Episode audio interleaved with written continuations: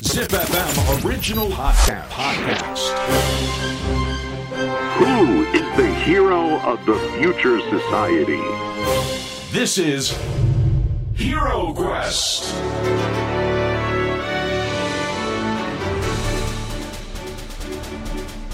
ポッドキャストナビゲーター杉原杏里です。小林玲奈です ZIPFM オリジナルポッドキャストヒーロークエスト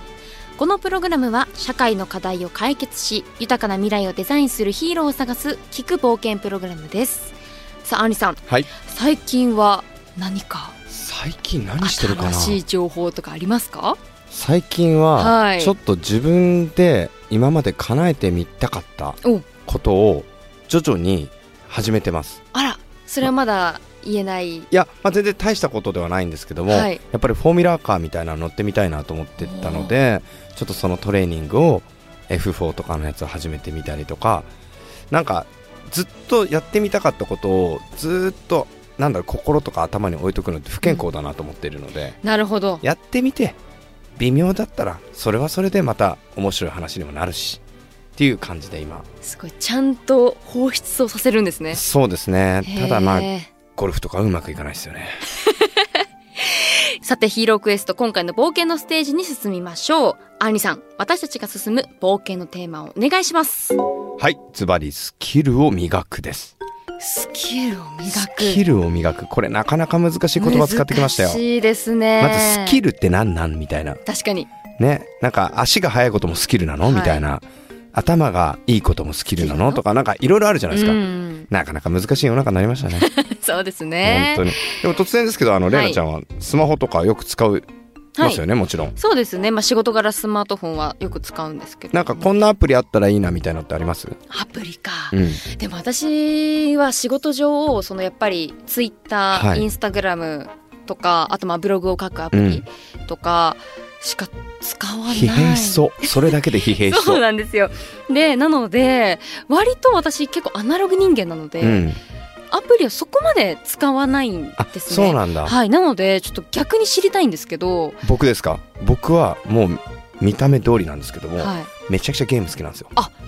お見た目はあい、で「桃鉄おの」あのクラシックバージョンがあるんですけど、はい他がないんですけどそれを今世界の人たちとランキングを競ってるっていう か競うっていうのも「あのすごい桃鉄」一人プレイなんで、はいあの基本的にはその総合ランキングを競ってるだけなんですけどおあと「つむつむ」とか、あああいうゲームばっかりやってますねゲームですねはじゃあい、逆になんかこういうアプリがあったらいいなとかあんりさん的に健康管理とか、うんそういうのをなんだろう知らぬ間にやってくれるアプリだったらすごい嬉しいですねあ。それ嬉しいですね、確かにアップルウォッチ買って僕はい3日で終わったんですよ、えー充電が切れてだってあれこそつけてるだけでいいんじゃないですかいや充電切れちゃったから 充電すればいいのに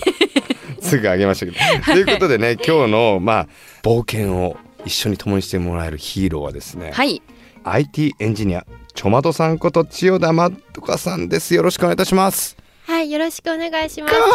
しくお願いよろしくお願いしますいやちょまどさんすごいですよね本当皆さんねぜひ後でね、ちょまどさんって調べていただけるとすっごい可愛らしい もう一気にこのブースが うんなんかピンク色に染まってます。わかりますわかります？はいなんかいちごの香りがしてきそう。基礎ショートケーキショートケーキのような素敵な。恐縮です。いやちょまどさんってねちでょもまどさんね言ったらすごくいい意味で可愛らしくてのほほんとしてる感じなんですけども、はい実は肩書きがすごいんですよそうなんですよね。 IT エンジニア兼漫画家なんですよもう才能の塊の方。そうなんです先日ありがとうございましたちょまどさんあ、いえ、あの、本当にありがとうございました。あれですよね、なんか別のイベントで、こう三人でお話しするイベントがあって、本当にあの素晴らしい時間を過ごしたというか、皆さんの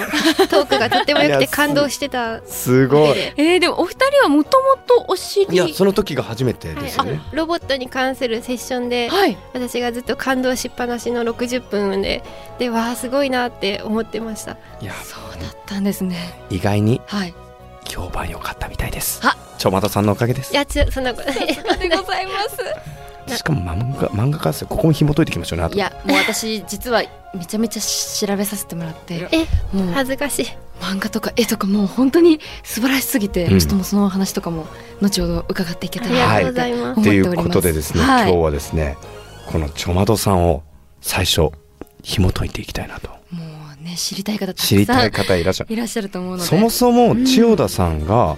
IT エンジニアを目指したきっかけって何なんですか、はいあのウェブサイトを作るのがきっかけだったんですけど、はい、私がプログラミングをに目覚めたのがうん高校大学女子校女子大で来てであのシェイクスピアを読む学科、まあ、英文科だったんですけどだええ英文化だったんですかあそうなんですガチガチの文系でえわおだから本当プログラミングとか全く関係ないで英文科でみんなで、まあ、女子校でシェイクスピアを輪読するような感じだったんですけどそこで突然あの、まあ、私はすごいオオタクで不女子なんですけどそれで自分のウェブサイト作りたくなって、うんうんで作っていくうちにプログラミングに、まあ、最初はまあ HTMLCSS でスタティックなウェブサイトを作ってうんはいでそこで掲示板を作りたくなって、まあ、要するに動的なダイナミックなサイトを作ることで、まあ、PHP から入ってみたいなで JavaScript とかでやりましたやりましたはい、あとはあの、まあ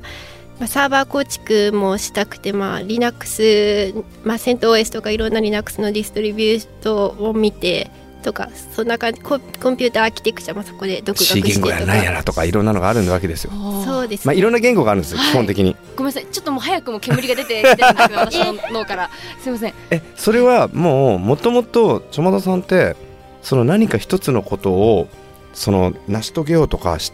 やりたいなと思ったらそこまで深くいく方なんですかあそうですねああとはなんかさっき言語でまず C 言語って出てきたあたりがさすがロボットの方だなっていうのがちょっとハードウェアに近いのが C 言語なのですいません僕はそっち側の方なんで、ははいさすがです C 言語はい、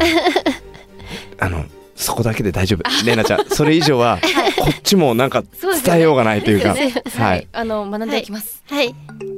だってそのダイナミックにその、まあ、要は言ったら自分たちの,、まあそのホームページじゃないけどもそれも伝えていく手段を作るためにはいそこまで行くってなかなか意外になくないですか、まあでもオタクは大体そんな感じじゃないですかうーんオタクはなんか自分の興味あることを突き詰めてしまっうて、ん、だから大学の授業とかおろそかになって単位がやばかったんですけ どだそのぐらい逆にねから親は結構私がプログラミング学ぶの大反対です、えープログラミング学ぶことによって大学の成績が大大変なことになってしまうので、例えばシェイクスピアの輪読とか私は人間が読むんじゃなくて自動翻訳に投げればいいみたいな感じでアプリとか開発し始めてそれにちょっと待ってめちゃくちゃ面白いんだけど何、そ そんな感じになってしまったので大変、まあ、成績が悪くなりそれはなぜそのシェイクスピアのその作品をその人間が読まなくてもアプリだったりとかプログラミングが読んだ方がいいと思ったんですかめんどくせえと思ったからですか、そうですねまずゴールがそのシェイクスピアを読むっていうんだったらうん、そのゴールに対する最短のアプローチが機械にぶん投げるだと思ったんです、でもそれは英文化としての美学に反するっていうのはもうちょっと大人になってから気づいたんです けどそうその時はさっさとそのプログラミングの勉強時間を確保したいので最短でタスクを完了させる必要があると思ってしまったんです。いやめちゃくちゃ面白いめちゃくちゃ興味深いあすみませんえだって普通にレイナちゃんささっきのさ、冒頭にさアプリの話したじゃん、はい俺今めちゃくちゃあそこカットしてほしいもん 桃鉄とかつむつむとか言ってるこの次元いや次元が ねもう違いましたねいかに指が俺動くかってそっちのハードウェアを考えちゃうからねはい左左手ちょっと不得意だから親指をなんかこううまく動かす方法とか、やっぱだハードウェアの人間なんだ僕やっぱりそう考える得意分野がちょっといやーすごいでもまず私にとってはもうアプリを作ろうっていう風な脳にそもそもならないので、その興味と好奇心と突き進んでいくスピード力がすごいなってえ学生時代にじゃあ何個かそのアプリというかソフトとかっていうのを開発されたんですか学ぶ上でやってなんかストアに出すとかそういうガチなやつではなくて、うあまあ、練習用にいろんな適当なやつは作ったんですけど、うんそれよりもやっぱり大学時代は文系だったので座学というかそのそもそもコンピューターはなぜ動くのかとか、うんプログラミングはそもそも何なのかとか、あとはコンパイルとはとか、まあ、ソースコードを機械語に翻訳すること、じゃあ機械語っていうのは何だろうみたいな,、うんなんかそういう基礎的な知識うんを学ぶのに結構費やしていました。すっごいめちゃくちゃ面白いなんーかはいいい意味でオタク最強って感じそうですオタクですねえ沼るって小強いですさい頃は何のオタクだったんですか小えさい小さい頃はあのセーラームーンになりたくてセーラームーンの真似をしてましたなれると思いますなれますなれますなれますあの妹の方あのうさぎちゃんうっさぎちゃんっぽいですねぽいんですよめっねちゃぽいですごめんね素直あじゃなくあ大丈夫です か夢の中まで行きたかったなせめてえなんかいろいろなんか僕伺ってるといろんなアプリをねなんか作ったっていう話なんですけども、なんかのぶとい声になるあ筋肉ボイス聞きましたこれも面白いですねまず発想がいやまずちょっとなぜってところから聞き,、は聞いきますかなぜ、はい、あれはまああの適当に作ったやつなんですけどな,、はいなぜ作ったかっていうと、まあ、私は声が高めなんですけど、やっぱり声が高いと逆に要するに男らしいこうはい低い声に憧れたりすうるんので、でもじ自分ではこが頑張ってもこれくらいが限 界かわいい ななのでそのちょっと機会にやってもらおうと思って、うんテキストトゥースピーチの API がいろいろあるので、はいありますそねのはい、その中であのちょっと声質が選べるやつの無料で使えるやつを選んでそれを Google ホームに喋らせるっ ていう、まあ、Node.js ベースのアプリを作りました。いやすごいねすごいえそれを使って電話とかボイスメッセージとかをやって、はいなんか変なね男がねちょまとさんに確かにねはい SNS 上でね連絡取ってきて 「うめちゃくちゃのぶとい子で私ちょまどよ」なんて言ってあのいろんな防犯対策にはなりそうですねなりそうですねはいでもなんか実際そののぶとい声がどうのっていうのは私のまあ同僚アメリカに同僚がいるんですけど、マイクロソフトのまあ女あ性言のっちゃったあはいエンジニアの方がそれを 見てあこれはいいアイディアだって言って、なんか変な男撃退アプリとか作ってましたわあなんか道端で声かけられた時になんかあちなみにアプリの名前フェイクボーイフレンドって言うんですけど いいね名前最高 そういうようであので電話電話かけてくれる API 使ってなんか任意のタイミングでピッてやったら、うん電話がかかってきて出たらあの俺は黒いの彼氏だなんだお前はみたいな感じでしゃうおー 喋ってくれ実際本当に電話がかかってきてくれてみたいな、えーすすごいめっちゃ面白いじゃんそれ確かにこれは面白いなって思ってフェイクボーイフレン使いたいですドねえはでもリアルボーイフレンドがいなかったらなんかフェイク悲しくなっ ちゃうい撃退用なんでね逆に会いたくなっちゃったしねその人に そねの人にえ今ねちらっとお話伺いましたけども、出ちゃいましたけどもねましたけれども現在はなんとマイクロソフトに所属されているということなんですが、はいね、あのちょっとまあいろいろなあの事情もあると思いますけどもお話しできる範囲でマイクロソフトでどんなお仕事されてるんですかはい一言で言うディベロッパーリレーションズっていう職種なんですけど、はいこれは一体どういうことかっていうと例えば広報って PR っていうじゃないですか、はいパブリックリレーション、はいでパブリックリレーションはそのあらゆる人たち一般の人たち向けのより良いコーポレートとそのお客様たちのいろんな良い関係づくりっていうのをパブリックリレーションと、私たちはその一般ではなく対象がディベロッパー開発者だけに絞ったディベロッパーリレーションズの仕事をしています。要するにマイクロソフトではデブレルもエンジニアロールなので、うんまあ、エンジニアとしてそのエンジニアの方々と MS のそのより良い関係とうんかあとは具体的に言うと、まあ、MS の開発者向けのプロダクトまあ、例えばあのクラウドサービス Azure とか、うんあとは、まあ、ID の使ってますは使い、ってますビありがとうございます、ビジュアルスタジオとか言語 C シャープとかあとはビジュアルスタジオコードとか、それをなんか使っていただくとか、うん逆にその開発者の方々からのフィードバックをいただいてそれを製品チーム全員アメリカにいるんですけどお伝えしてそれでより良い製品作りにこう貢献するみたいなそういう仕事ディベロッパーリレーションズ確かにその僕らもあのいろいろ開発してるじゃないですか、でも共通言語って意外に難しいんですよへえ要はソフトウェアハードウェアみんな違う言語を持ってたりするので、はいちょっとした違いが結構あのハレーションじゃないけどもそうなんですか出てきちゃうので、はい今みたいにその間を取り持って言語化してくれたりとか何が必要か何が必要じゃないかとかそういうのをはいちゃんとしてくれる人はすっごい大事だと思う、へえありがとうございますななのでそのデブレルの仕事としては、まあ、まずはそのディベロッパーのコミュニティに入っていって、うん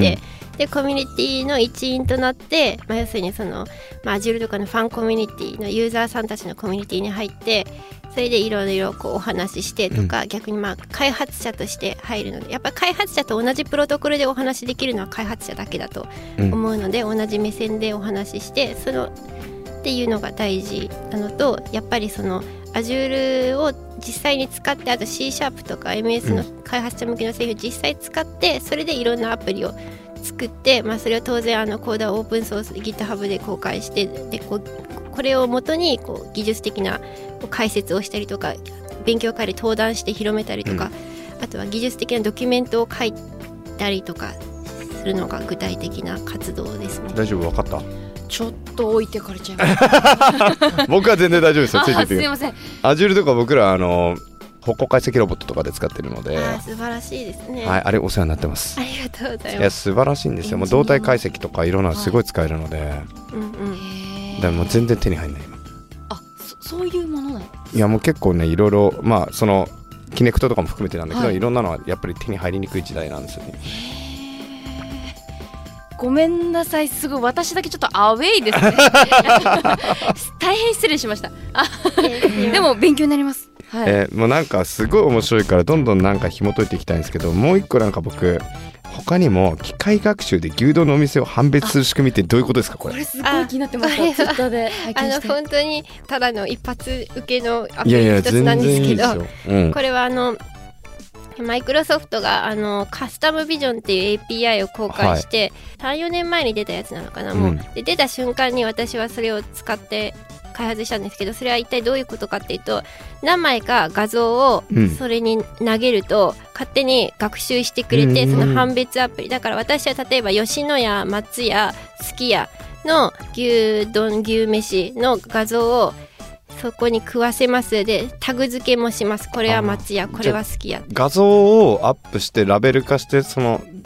機械学習していくってことそうですそうですそうですはいそれで機械学習してそのモデルができてだから画像2位の画像やったらこれはまあ何パーセントの確率で松屋です とかああ、面 白い。豚汁難しそうですね確かに牛丼は確か色味とか。あのねすき家だけはね豚汁わかるんですよえなんでですかさしいたけ入ってるか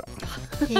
ー僕しいたけ苦手なんですよ だから覚えてるんですね。まあ、そういう、まあえまあ、API が Web めっちゃのレスト面白い API があるのへでーまあその、まあ、JSON で返ってくるので、あこれはあの結構面白いアプリが作れるなって思って知ったその次の日にとりあえずスマホアプリ作って写真を撮ってうんちょっとしたら、パッてこう。あのこれは松屋ですとかで出てくるああだからあまりにもクソアプリすぎて当然そのストアとかには公開してないんですけどめっちまゃ面白いあ、それがあの結構ツイッターでバズったんですねああまりに 使い道 がなないっていうしかもねなんかそのはい。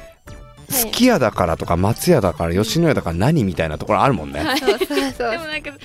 きっかけ牛丼がお好きだった。あ松屋の牛飯が大好きでそうなんですあまあでもあとネタは鮮度が命なのでアニメでも何でも、うんアニメだったらそのリアルタイムでしこう放映されたそのその日のうちにネタを仕込まないと、うんツイッターではバズらないっていうオタクのあれがあるので私もそのカスタムビジョン公開されたもうその日のうちにもうすげえコード面を書き始白いめてこれは面白い API で何かアプリ作んないとって思ってあと人によってはなんか二郎私ラーメン食べないんですけど、なんかあーラーメン二郎か確かで作ってる人もなんかいましたね確かに何々店みたいなね、そう何の API 使ってるかわからないけどそういうの人もいてなるほどってじ二郎でも同じことができたなっていういやめちゃくちゃ面白い面白いわ教師データ揃えるのが大変そうなので私はできないんですね、けど、確かに教師データって分かりますかその元となる画像のデータを取りに行かないとあーそのだから仮にね二郎が今10店舗20店舗あったとしたはらい全店舗でしかも全あのトッピングもね作って食べなきゃいけないからそれ大変ですだね。からその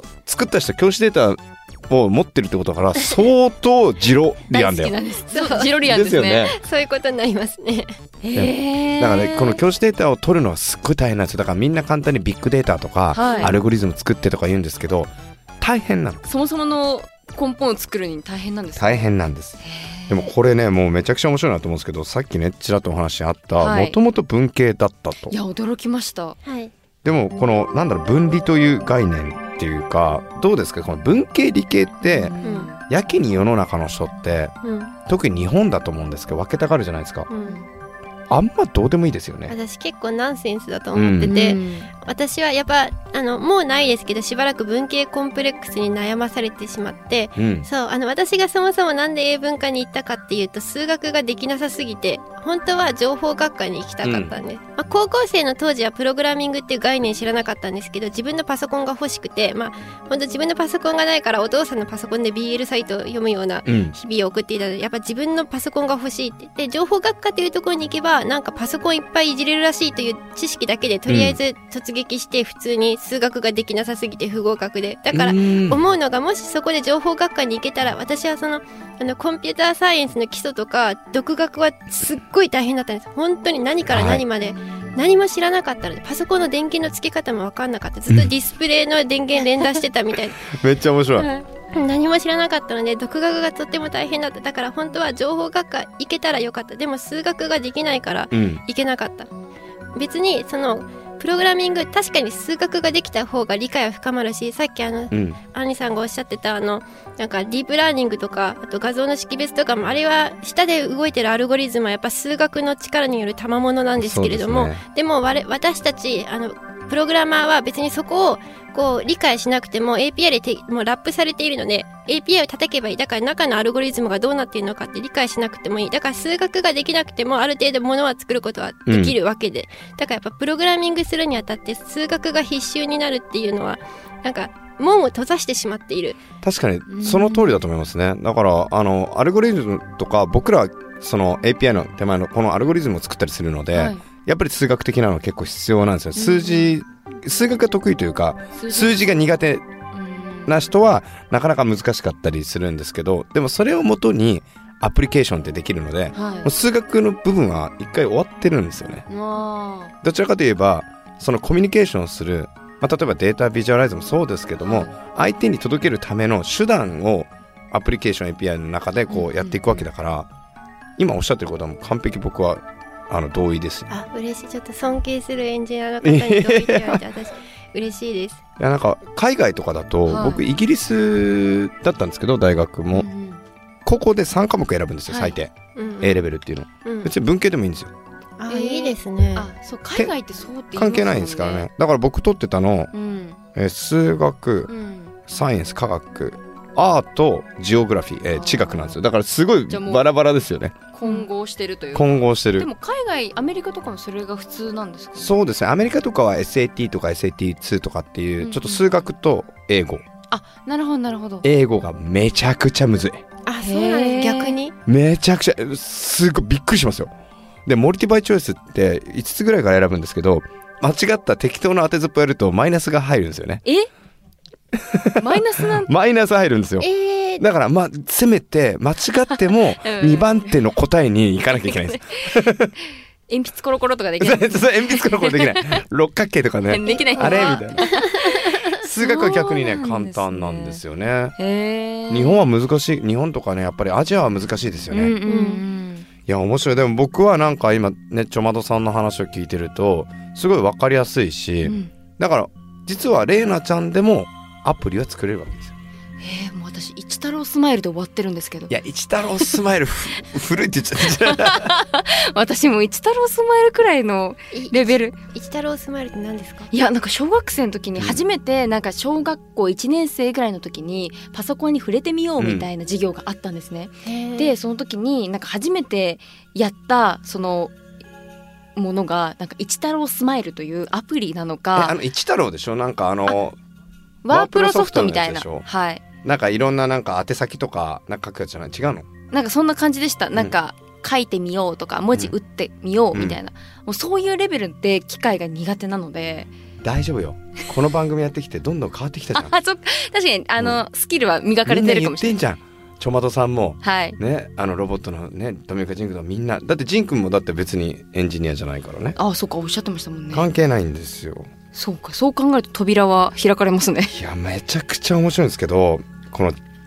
ちょまどさんが今開発しているすなんだろうアプリとかスキルとかって何なんですかね、そうですねやっぱり今はこうな何かこうプロダクトを作るのにコミットしてるってわけじゃなくてやっぱなんか気になるどんどんこの業界日進月歩で新しいのが出てくるので、出て新しいの出てきたらそれで何か作ってみるみたいな感じでこれ今リードタイムとしてはさっきなんかその鮮度が大事っておっしゃってたじゃないですかそうですねどのくらいで作っちゃうんですか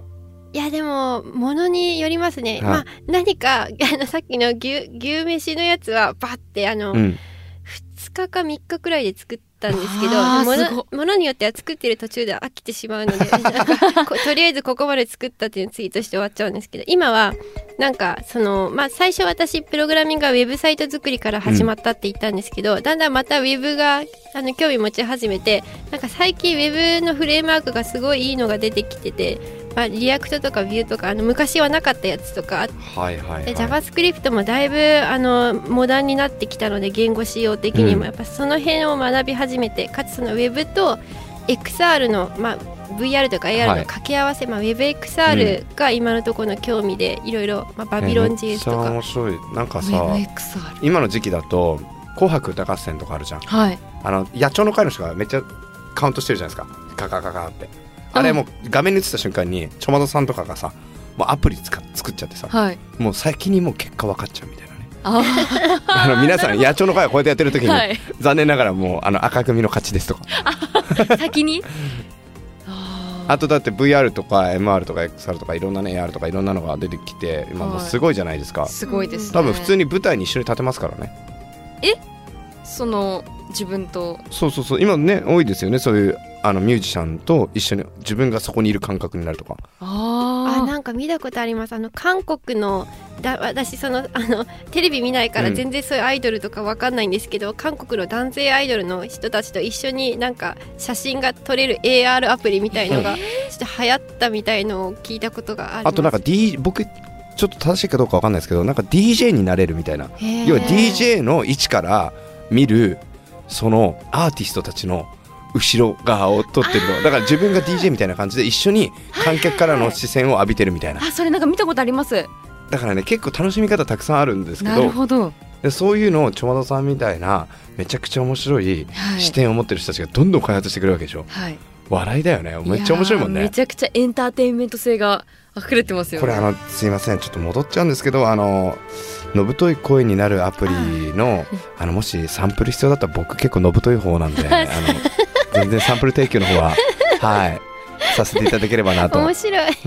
教師データの方でちょっと僕の方使っていただけるとそうですねいい声ですもんねちょっとこれ終わりたくくないですけどもそうですねねちょっと次回に次回ちょっともっともっとおはい話伺えたらなと思っておりますはいはい、ではちょもどさん次回もよろしくお願いいたしますよろしくお願いしますよろしくお願いします。 Hero Quest.